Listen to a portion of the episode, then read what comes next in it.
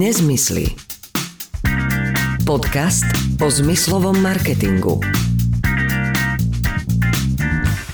Pekný deň, opäť sme tu štúdiu dvaja, Milan Švikru a Sikela a budeme sa venovať téme nezmysly alebo zmyslový marketing vo svete, u nás, všade okolo nás.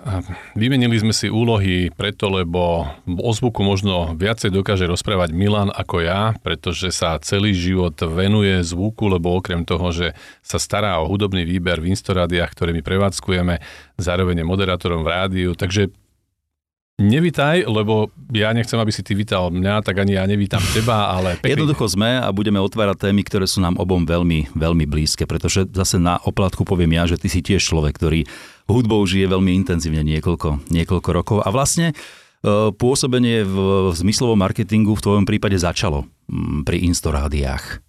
Áno, áno, pred 20 rokmi sme vymysleli, teda ono sa to nevymyslelo u nás, myšlienka vznikla na úplne inej pôde, len tak nejak nakoniec z tej myšlienky vznikla naša firma a začali sme prevádzkovať v tej dobe niečo, čo na Slovensku vtedy ešte neexistovalo. Hovorí sa tomu Instorádio, teda hudobná kulisa určená pre obchody. Uh-huh. Ako dlho vlastne funguje niečo ako Instorádia vo svete? A z tvojho pohľadu, ako to registruješ ty?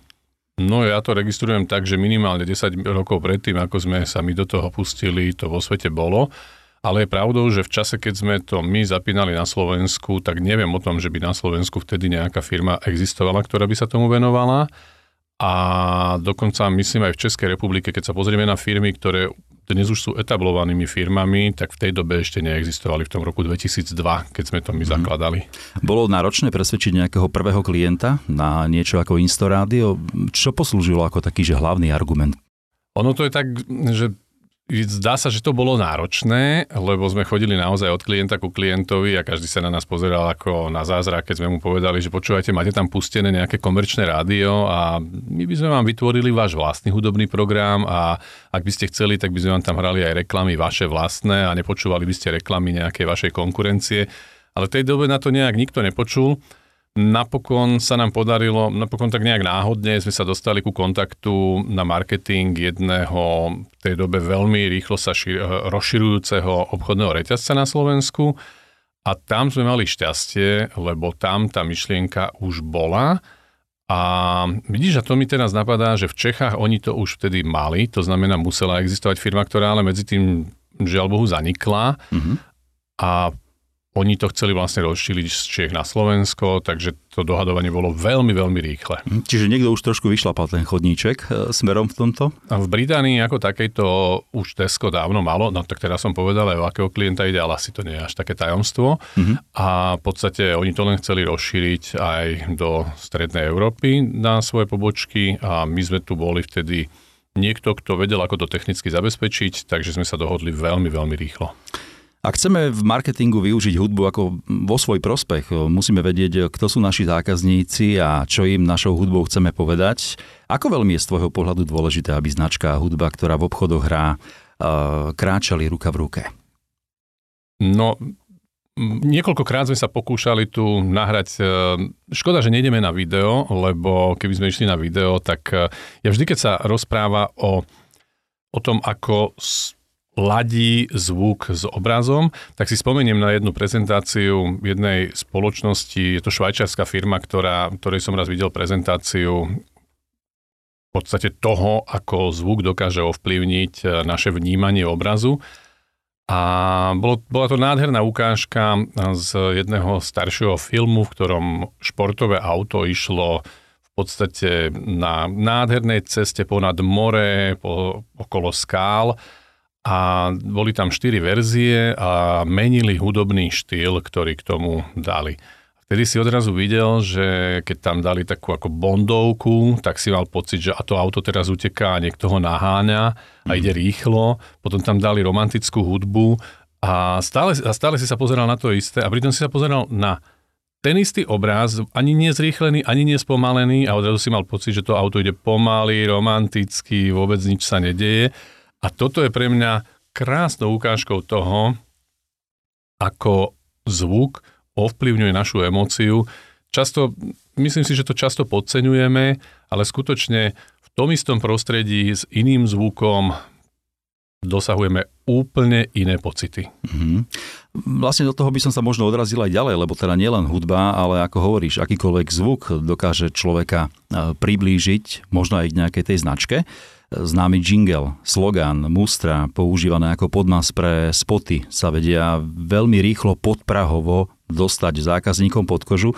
Niekedy naozaj stačí krátky zvuk, pár sekúnd a vieš presne identifikovať, o čo ide. Áno, určite. Um, poprvé, no tak uh, keď to zoberieme takto, tak uh, ak si pamätáš, keď sme boli ešte na vysokej škole a pracovali sme v amatérskom rádiu, tak tam sme, praco- tam sme pracovali s hudbou a takisto sme veľmi rýchlo sa snažili identifikovať, dokonca podľa, podľa uh, niektorých zvukov nástrojov hudobných dokážeš identifikovať niektoré kapely. Bez toho, aby si presne poznal, pre, presne poznal skladbu. Nie pri každom je to samozrejme takto. A hlavne nie v poslednej dobe, kedy to začína byť trošku hudba ide všetka jedným smerom, ale, ale áno, akékoľvek, akýkoľvek zvuk, ktorý začuješ, ti dokáže veľmi rýchlo navodiť e, atmosféru, ktorú si pritom mohol niekedy prežiť. Uh-huh. No a v podstate áno, lebo je tu veľmi silná tá emočná rovina hudby, na ktorú netreba zabúdať. Väčšinou si veľmi dobre pamätáme na to, ako hudbu sme počúvali, keď sme boli mladí a keď sme ňou žili veľmi, veľmi intenzívne. Stačí, aby si to potom začul v rádiu a, a normálne sa ti vrátia všetky tie spomienky, ktoré, na ktoré si ešte pamätáš. Toto, Ale... je, toto je vec, ktorú často v poslednej dobe rozoberáme. Ja neviem, či je ten priestor na to, aby som sklzol k tejto téme, ale asi tu je priestor kedykoľvek na čokoľvek v tejto debate. A keď hovoríš o, o tom, ako ti vyvolá spomienku nejaká hudba, ktorú si niekedy niekde zažil, tak mne je strašne smutno v poslednej dobe z toho, že zo šírenia tzv. royalty free music. Mm-hmm. To, je, to je hudba, ktorá je autorsky vysporiadaná. Rozumiem tomu, že mnoho firiem sa snaží šetriť a okrem iného sa dá šetriť aj na tom, že neplatíte poplatky ochranným zväzom. Na Slovensku je to SOZA Slowgram, v Čechách je to OSA Intergram a v každej jednej krajine sú nejaké ochranné zväzy, v niektorých ich je viac, v niektorých to zastupuje jedna, jeden ochranný zväz všetky práva.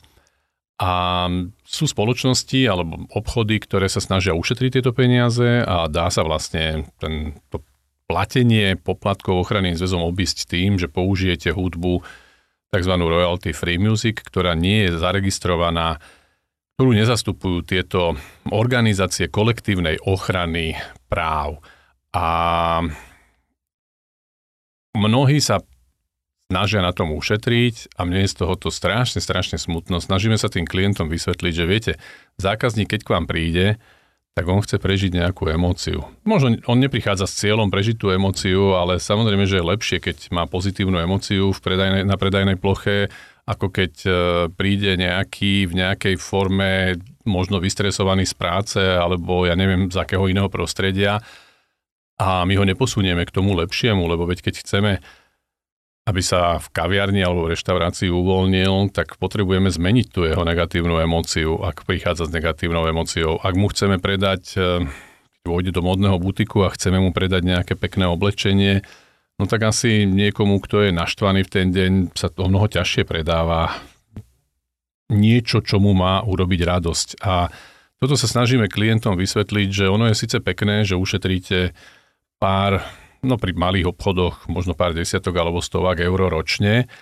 ale čo to urobí v atmosfére tej predajni? No rozhodne pri Royalty Free Music eh, neexistuje ani jedna jediná skladba, ktorú by si niekto mohol odniekiaľ pamätať a teda takéto emočné spojenie s nejakým pozitívnym zážitkom, ktorý zažil vo svojom živote, tam nemôže nastať, nejde to, lebo taká skladba tam neodznie. Druhá vec je to, že keď si skladateľ hudby a cítiš, že tá tvoja hudba nie je natoľko mm, zaujímavá, originálna, možno dobrá, kvalitná, že by si za ňu mohol dostať niečo v rámci poplatkov, že by ju rádia hrali tak nejako prirodzene, tak sa rozhodneš tú svoju hudbu nejakým spôsobom posunúť ďalej práve na spoločnosti, ktoré potom šíria royalty free music, v tomto biznise a vždy je to aj o tom, že asi tá hudba nedosahuje týchto parametrov. No, veď je úplne jednoduché a logické. Ak nejaký autor, na, na to nemusíme byť jadroví fyzici, aby sme pochopili celé fungovanie tzv. royalty free music.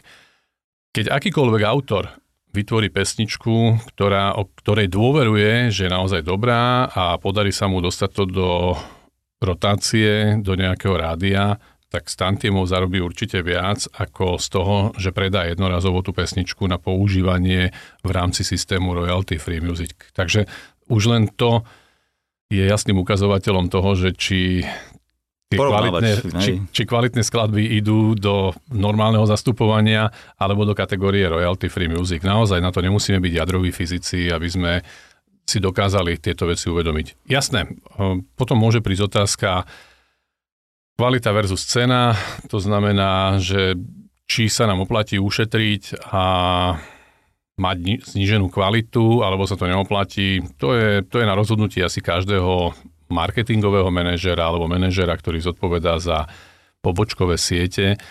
Ja som zastancom toho, že je dobré mať celý repertoár hudby, aký je k dispozícii a využívať ho naozaj celý, aby sme dokázali vytvoriť tú správnu emóciu aby náhodou nepadlo nejaké podozrenie, že my tu chránime práva ochranných zväzov. My nie sme, ani jeden z nás nie je zaregistrovaný v žiadnom ochrannom zväze, nie sme žiadni autori ani interpreti. Mne to z tohoto pohľadu môže byť úplne jedno. Ale z pohľadu toho, že mi záleží na tom, čo sa odohráva na predajnej ploche, mi to jedno nie je a som veľmi silným zastancom toho, alebo silným odporcom royalty free music. Tak nakoniec hovoríme o veciach, ktoré súvisia so zmyslovým marketingom a tá royalty free music ti tú emočnú rovinu, ako si aj ty hovoril, asi neposkytne v takej miere ako, ako veci, ktoré poznáš. Spomenuli sme teda takýto jeden príklad. Ty si pamätáš na nejakú bizarnú požiadavku klienta v súvislosti s hudbou, ak sa teda budeme držať vplyvu na zmyslový marketing? Niečo, čo, keď teda hovoríme o nezmysloch, niečo, čo tebe nedávalo žiaden zmysel? No, pamätám, neviem, či to tu mám po, porozprávať, lebo išlo o slovenskú spoločnosť. Veľmi sme sa ponaťahovali vtedy s manažerkou, ktorá, ktorá nám vysvetlila, že oni si dali urobiť hudobný výber jednej rakúskej spoločnosti a že my ho máme nasadiť do toho vysielania. Vlastne technicky len máme zabezpečiť e, produkciu tej hudby, akurát, že ona nám dodala namixované skladby, to znamená celý balík, ktorý a oni chceli, a oni to boli také zvláštne balíky, asi myslím hodinové, už si to nepamätám presne, lebo bolo to dávno. A... Pamätám si to dobre, lebo ja som to sa snažil nejakým spôsobom porozpájať, aby sa ten mix neopakoval ako celok, ale aby to, aby to bolo takto rozbité, no ale nešlo to celkom. No. Pamätáš si ten zážitok, že my sme sa s nimi dlho, dlho hádali a sme povedali, že viete, čo to bude zle, lebo je zároveň snažili sa, ako dobre, bolo to veľmi progresívne, treba povedať, v tom treba dať e, plusové body klientovi, ale faktom je, že ten klient, e, niekedy ste progresívni príliš a obecenstvo tú vašu progresivitu nevyhodnotí pozitívne, lebo potrebuje na tú progresivitu dozrieť. A toto bol presne ten prípad, kedy my sme im vysvetlovali, že viete, ale tá hudba, ktorú tam navrhujete, toto v našich zemepisných šírkach naozaj sa nemôže v tom prostredí, v ktorom to má byť vysielané, ujať. Mm, konkrétna manažerka povedala, že nie, oni to takto majú doporučené a takto je to dokonalé a my sme teda, pokazili sme si veľmi vzťahy vtedy s klientom, lebo ja som veľmi tvrdo protestoval Nakoniec sme ale povedali, že dobre, vedie to vaše želanie, tak to pustíme. Pustili sme to a myslím, že to hralo asi 3 hodiny alebo 4 mm-hmm. a na mhm. to nám dali pokyn, že to máme hneď stiahnuť, lebo že sa všetci stiažujú. Áno, narobili sme sa na tom niekoľko týždňov a za 3 hodiny bola celá práca fuč. No, to by mi až tak nevadilo, to, že, ale to, že u toho klienta sme dodnes nepriatelia, s ktorými sa nedá rozprávať a sme, nie sme proklientskí, tak žiaľ Bohu, toto nás odstavilo. Preto, lebo nejaký manažer rozmýšľal spôsobom, že nebol dostať nebol dostatočne otvorený na diskusiu, lebo mám pocit, že to jej presvedčenie tej manažerky bolo v danom momente také, že takto je to niekto vysvetlil, tak je to správne. Bol to niekto zo zahraničia, bol je dohodený niekým, komu ona dôverovala a už nebola ďalej otvorená debate. Škoda pre obidve strany, pre toho klienta tiež samozrejme a pre nás tiež, lebo bol to zaujímavý klient a síce na nejakých veciach s tým klientom dodnes spolupracujeme, ale myslím, že tie vzťahy dodnes sú také naštrbené touto udalosťou, čo ja pokladám za veľkú škodu pre obidve strany. Ja to skúsim nechať ešte v tejto rovine. Ak si v prostredí, kde znie nejaká hudba, ale ty ju nevnímáš, Je to v poriadku z marketingového pohľadu? Znamená to, že ten výber hudby je zostavený tak, že 100% korešponduje s priestorom, s charakterom toho ich biznisu? Ja myslím, že to, že to nevnímáš, je v poriadku. Neviem, či by som to pomenoval tak, že to znamená, že to 100% korešponduje. To je samozrejme otázka, lebo záleží od prostredia a niektoré prostredie je tak prepojené s hudbou, že musíš tú hudbu vnímať. Takže to by som, ako, netvrdil by som, že takto to musí byť, mm-hmm. že je to 100% uh, prepojené, ale, ale je to podľa mňa v poriadku. Ale pri, te, pri tom vnímaní hudby by som možno povedal ešte jednu Ten opak? vec.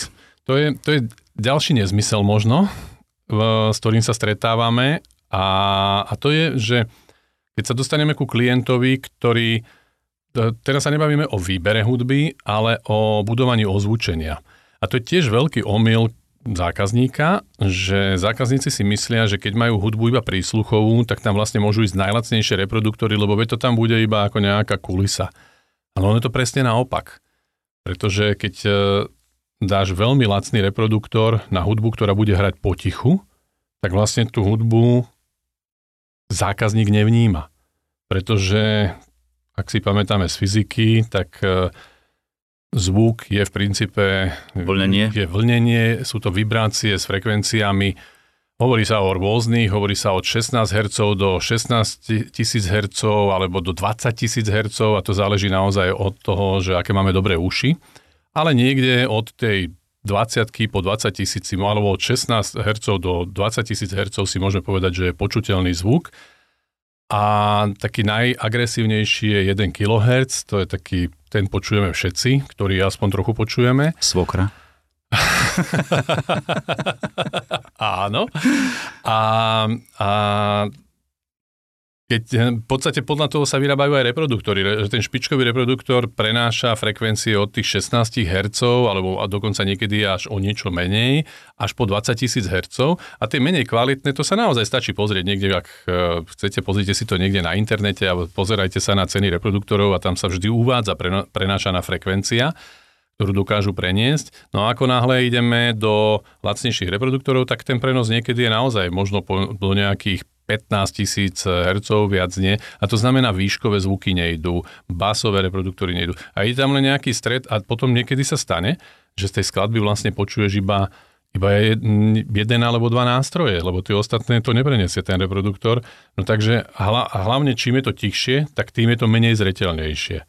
Mm-hmm. Takže ja rozumiem tomu, že ak niekto počíta s tým, že je to len prísluchové, tak si hovorí, že prečo mám investovať veľké peniaze do toho, čo mi tu dáva len nejaký parciálny efekt, alebo ja neviem, ako sa k tomu dá pristúpiť. Ale, ale treba si uvedomiť naozaj túto vec, že to, že hudba bude hrať potichu, neznamená, že má hrať, e, že ju majú reprodukovať nekvalitné reproduktory. Mm-hmm. A teraz nad tým rozmýšľam, čo si povedal, lebo zase na druhej strane, ak chceme vytvoriť hudbou len určitú zvukovú clonu, napríklad e, v banke, e, keď sa potrebuješ porozprávať s nejakým bankovým pracovníkom o svojich financiách, je to z tohto pohľadu dôležité, aby tam tá nejaká zvuková clona bola, tak tam by sme možno nemuseli ísť do nejakej vysokej investície v rámci ceny reproduktorov. No, ako som to povedal pred chvíľou, nesúhlasím, ale, ale samozrejme Existujú rôzne kompromisy, ako to urobiť. Tam je ale zase dôležitá iná vec. A to je, aby ten zvuk bol plynulý na všetkých miestach. Aby, aby to rozloženie reproduktorov bolo správne, aby to nebolo tak, že postavíš sa pred reproduktor, pod ním počuješ a kúsok vedľa ne, nepočuješ nič. Niekedy to môže byť samozrejme úmyslom, aby bolo počuť hudbu iba pod reproduktorom. Existujú dokonca také špeciálne zvukové systémy, ktoré naozaj počuť iba priamo pod reproduktorom ale za normálnych okolností je dobré, aby to bolo nejakým spôsobom rozložené a v bankách sa naozaj posledné roky veľmi intenzívne využíva hudba na vytvorenie nie atmosféry, ale na vytvorenie intimity. Lebo keď sa rozprávaš s niekým o financiách. o financiách, tak zväčša nechceš, aby ľudia za tebou počuli, o čom sa rozprávaš a faktom je, že keď je v priestore ticho, tak vtedy počuť ten rozhovor, kdežto keď tam hrá nejaká kulisová hudba, tak tá dokáže ten zvukový filter vytvoriť. A je pravdou, že keď sme my pred mnohými, mnohými rokmi chodili za bankármi a vysvetlovali im to, tak, tak všetci sa na nás pozerali, že na čo. Mm-hmm. A toto sa zlomilo možno nejakých 5-6 rokov dozadu, možno maličko viac, A dnes mám pocit, že no na Slovensku mám pocit, že jedna banka nemá zvuk, tam nejak ešte stále sú presvedčení o tom, že je lepšie, keď je tam ticho, alebo keď tam má zapnuté za sebou. Takto, za mňa je lepšie, keď je tam ticho, ako keď má Zlú zamestnanec za sebou pustené komerčné rádio, v ktorom si v jednej banke a v rádiu ide reklama na inú banku. Toto je pre mňa z marketingového hľadiska absolútne nepochopiteľné. A zároveň silný argument voči, voči tomuto klientovi, ktorý má tento spôsob hmm. hudby. argument je to silný, ale niekedy môžeš mať akýkoľvek silný argument, žiaden nezaberie. To hmm. je, normálne existujú sektory na Slovensku, ako biznisové oblasti, v ktorých e, nejak zatiaľ manažery odmietajú počuť akýkoľvek argument, ale že akýkoľvek. Lebo pre mňa naozaj banky vyhadzujú obrovské peniaze za Ehm, za to, aby dostali toho zákazníka k sebe na pobočku a potom na pobočke oznámia zákazníkovi, že teraz hypotéky má naša konkurencia o tak a tak e, nižšie úroky. Mm. Ne, neviem, to, to sú pre mňa také veci, ktoré nedokážem to pochopiť, e, ale niekto ušetril možno, ja neviem, 3000 eur mesačne, čo v rozpočte banky predstavuje nejakú úplnú smiešnosť a to nehovorím 3000 eur mesačne za pobočku, ale za pobočkovú sieť. A, ale niekto je presvedčený o tom, že ušetril tých 36 tisíc ročne a, a tomu dáva viac ako to, že klientom na vlastnej pobočke oznámi, že viete čo, vedľa v tej vedľajšej pobočke majú lepšie podmienky, choďte tam. Aký máš názor na to, keď sa v určitom priestore uh, vytvorí ten spôsob zmyslového marketingu cez Insto Rádio, že si zákazník sám môže vyberať hudbu v danom priestore? No, záleží od priestoru. Lebo určite v niektorých priestoroch sa ho, to hodí neviem, či to môžem použiť, ale u nás sa hovorí, že ako riť na šerbel. Uh-huh. A naozaj som presvedčený o tom, že nejakom pube. To musí byť úplne úžasné, keď sedím pri pive s kamarátmi a môžem si vybrať hudbu, ktorá tam v tom pube hrá. To je podľa mňa výdobytok eh, súčasnosti, ktorý je skvelým výdobytkom. A nie, nemusí to byť len v tom pube, existuje určite niekoľko typov prevádzok, kde sa to veľmi hodí. Za mňa um, na druhej strane nedáva zmysel to, že sa to občas používa. Nie je to nejak veľmi rozšírené, takéto systémy, ale, ale občas áno. Za mňa opäť je nelogické, pokiaľ sa to používa v prostredí, ktoré si veľmi potrpí na to, ako buduje svoju značku. Mm-hmm. Pokiaľ teda súčasťou budovania značky je aj zvuk a malo by to tak byť, a pre mňa je nepochopiteľné, že existujú priestory, kde firmy naozaj vo veľkom deklarujú to, že čo sú oni za silnú značku a aký majú ako ten priestor, v ktorom si ako farebnosť, ako materiály komunikujú, proste majú na to celé mega, mega štúdie a na konci dňa k tomu urobia hudbu, ktorú môže zvoliť relatívne ktokoľvek a zapnúť si tam čokoľvek. A oni, oni sú tam asi stanovené určité, určité kritéria, ale to je aj o tom, že že predsa záleží aj o tom, v akom poradí tá, tá hudba ide, ako, ako sa to celé mixuje. A pokiaľ ľuďom badáš na výber, že teraz prišiel niekto, kto si vybral niečo a to sa práve do toho konceptu v danom momente nehodí, no tak e, je to pre mňa nelogické. Úplne nelogické, ale opakujem, iba v niektorom priestore je to nelogické. Na druhej strane proste by som veľmi striktne hodnotil Veľmi, veľmi prísne by som hodnotil, že do akého priestoru by som využil takýto systém a do akého nie. Mám pocit, že hovoríš o jednej spoločnosti, ktorá sa zaoberá uh, rýchlým stravovaním, neviem prečo. Nie len kvalita jedla a pitia ovplyvňuje rozhodnutie zákazníka vrátiť sa do, povedzme, reštaurácie, baru alebo kaviárne. Je to taký ten celkový zážitok strávenia času. Tak ako môže hudba v reštaurácii alebo v bare niekoho, niekoho vyhnať, ak sa ti tá hudba nepáči, tak môže inšpirovať aj v rozhodnutí zostať. Hej, usadiť sa, cítiť sa dobre a v dôsledku toho v podstate zvyšovať aj samotné príjmy tohto biznisu. Áno, Milan, ale ty si teraz veľmi dobre povedal, že ak sa bavíme o nejakej sieti rýchleho občerstvenia, tak tam by mi to celkom dávalo logiku, toto, o čom sa tu bavíme. Pretože... Zobrať, najesť sa a odísť preč. Áno, a na druhej strane, ak sa bavíme o nejakej exkluzívnej reštaurácii, tak tam by som to ja napríklad neumožnil. Tam by som povedal, že nie, nie, nie v žiadnom prípade, lebo my chceme, aby ten koncept bol poprvé, každý človek má trošku iný, iný vkus.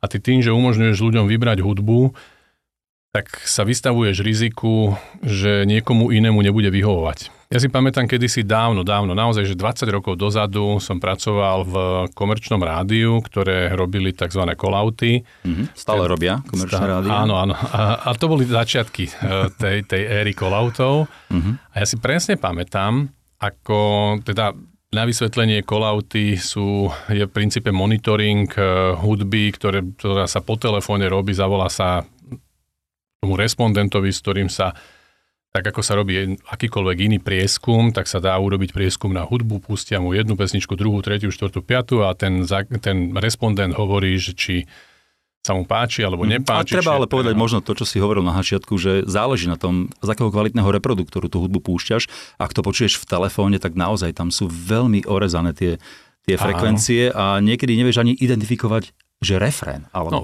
občas si myslím aj okolo autoch svoje, samozrejme. Ale to, čo som chcel povedať smerom k, to, k tomu zážitku spred 20 rokov, bolo, že oni tam te, v tom rádiu vtedy uh, bol úplne zakázané, sme úplne mali zakázané hranie jedného veľmi známeho a dá sa povedať, že populárneho interpreta na Slovensku v tej dobe, ale z tých kolautov vyšlo, že on úplne polarizuje ľudí, že neexistujú, lebo máš interpretov alebo typ hudby, ktorý niekomu sa veľmi páči a inému je to tak ako jedno. Mm-hmm. Ale potom existuje hudba, ktorá sa niekomu veľmi páči a, a niekoho iného vyslovene nervuje. A toto je otázka a to je, to je ten pro, to, o čom chcem hovoriť e, aj v súvislosti s výberom hudby v reštaurácii alebo v niečom podobnom že ak príde niekto a vyberie hudbu, ktorá môže potenciálne vyslovene vadiť inému zákazníkovi, ty, mu, ty by si mal vyberať hudbu, ktorá človeka buď poteší, alebo neotravuje. Mm-hmm. To, že nie je to vyslovene jeho favorite, to, to nie je až taký veľký problém, pokiaľ ho to neotravuje. Ale ak dokážeš zaradiť v nejakom prostredí pesničku, ktorá vyženie toho človeka preč, tak to je hranica, ktorej by sa mali všetci vyhýbať. Mm-hmm. Viem, že ty veľmi rád chodíš po, po európskych e, metropolách, veľmi si všímaš e, tieto záležitosti aj okolo hudby v rámci zmyslového marketingu a bavili sme sa jeden raz aj o tom, ako si bol vo Florencii a ako ti tam fitovala klasická hudba v jednotlivých tých obchodoch, ktoré si mal možnosť vidieť. E, spája sa tebe klasika s luxusom?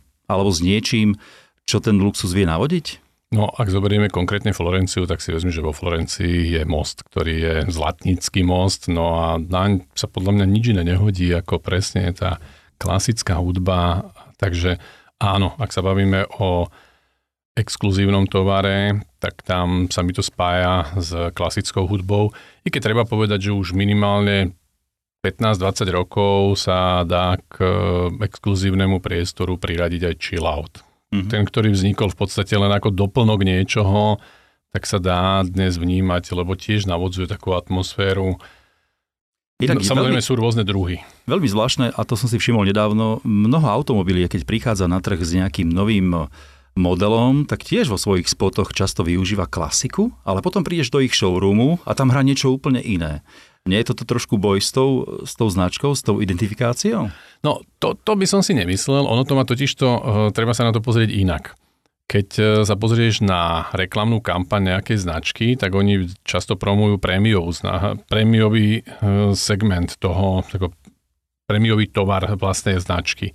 Ale potom prídeš na pobočku, ale tam je aj ten jednoduchý tovar, lebo ak si ideš kúpiť, zoberme si nejaký strednú triedu, nejakú Kiu, tak oni síce v telke ukážu tú luxusnejšiu časť, ale na, ale na pobočke sú aj jednoduchšie modely. Takže, takže z tohoto pohľadu by som zase mm. až tak uh, nemal... A samozrejme, ten showroom vyzerá zväčša trošku inak, ako vyzerajú tie úžasné farby na, v reklamnom spote, keď teda sa nebavíme o nejakej Toyota Jariske, ktorú, ktorá má kampaň štandardne urobenú niekde v uliciach. Takže ja by som to ako nie celkom by som to spájal, bez ohľadu na to, že to vyzerá tak, že by to tak malo byť spojené, ale nie celkom by som to spájal. A faktom je, že automobilové showroomy ani zďaleka nie sú robené do, takého, do takej tej tmavej exkluzivity, ako robia kampane. Mm-hmm. Že ak si zoberieš showroomy, a naozaj sa môžeme baviť aj o luxusných automobilových showroomoch, tak oni oni vyzerajú dobre, všetko super, ale to nie je tá exkluzivita, v ktorej by si mal pocit, že tam treba úplne spomaliť a pustiť vážnu hudbu. Ktorú víš telke. Tak. Je ešte nejaká téma, ktorú by sme v rámci Instorády mohli otvoriť, o ktorej e, sa môžeme pobaviť, alebo teda nejaký posledný zážitok s hudbou, ktorý ty máš? Rozmýšľam nad tým, že či by sme si nemali povedať, že už asi rozprávame pol hodinu, tak možno... možno Takže porozmýšľame do najbližšieho podcastu. Porozmýšľame do naj... No, myslím, že najbližší podcast bude... Mm, ja, ja sa teda po nahrávaní tohoto podcastu chystám na, na cestu do Madridu a do Barcelony, kde budeme mať také veľké stretnutie k vôňam, takže pravdepodobne predpokladám, že najbližšie sa budeme asi viacej rozprávať o vôňach ale, ale to uvidíme, že s akými zážitkami prídeme z tej Barcelony a z Madridu. A zatiaľ asi toho zvuku stačilo, pokiaľ kohokoľvek čokoľvek zaujíma, tak platí to, že nezmyslí zavinač stormedia.eu, ak by ste sa nás chceli niečo spýtať, alebo, alebo nebodaj zaprotestovať, že v niečom sme nemali pravdu, tak poďme o tom polemizovať. Veľmi radi a ja som takisto rád, že sme sa tu dnes opäť stretli a budem sa tešiť niekedy na budúce. Pekný deň. Heňo a Milan sa vám prihovoria aj v ďalšej časti podcastu Nezmysly.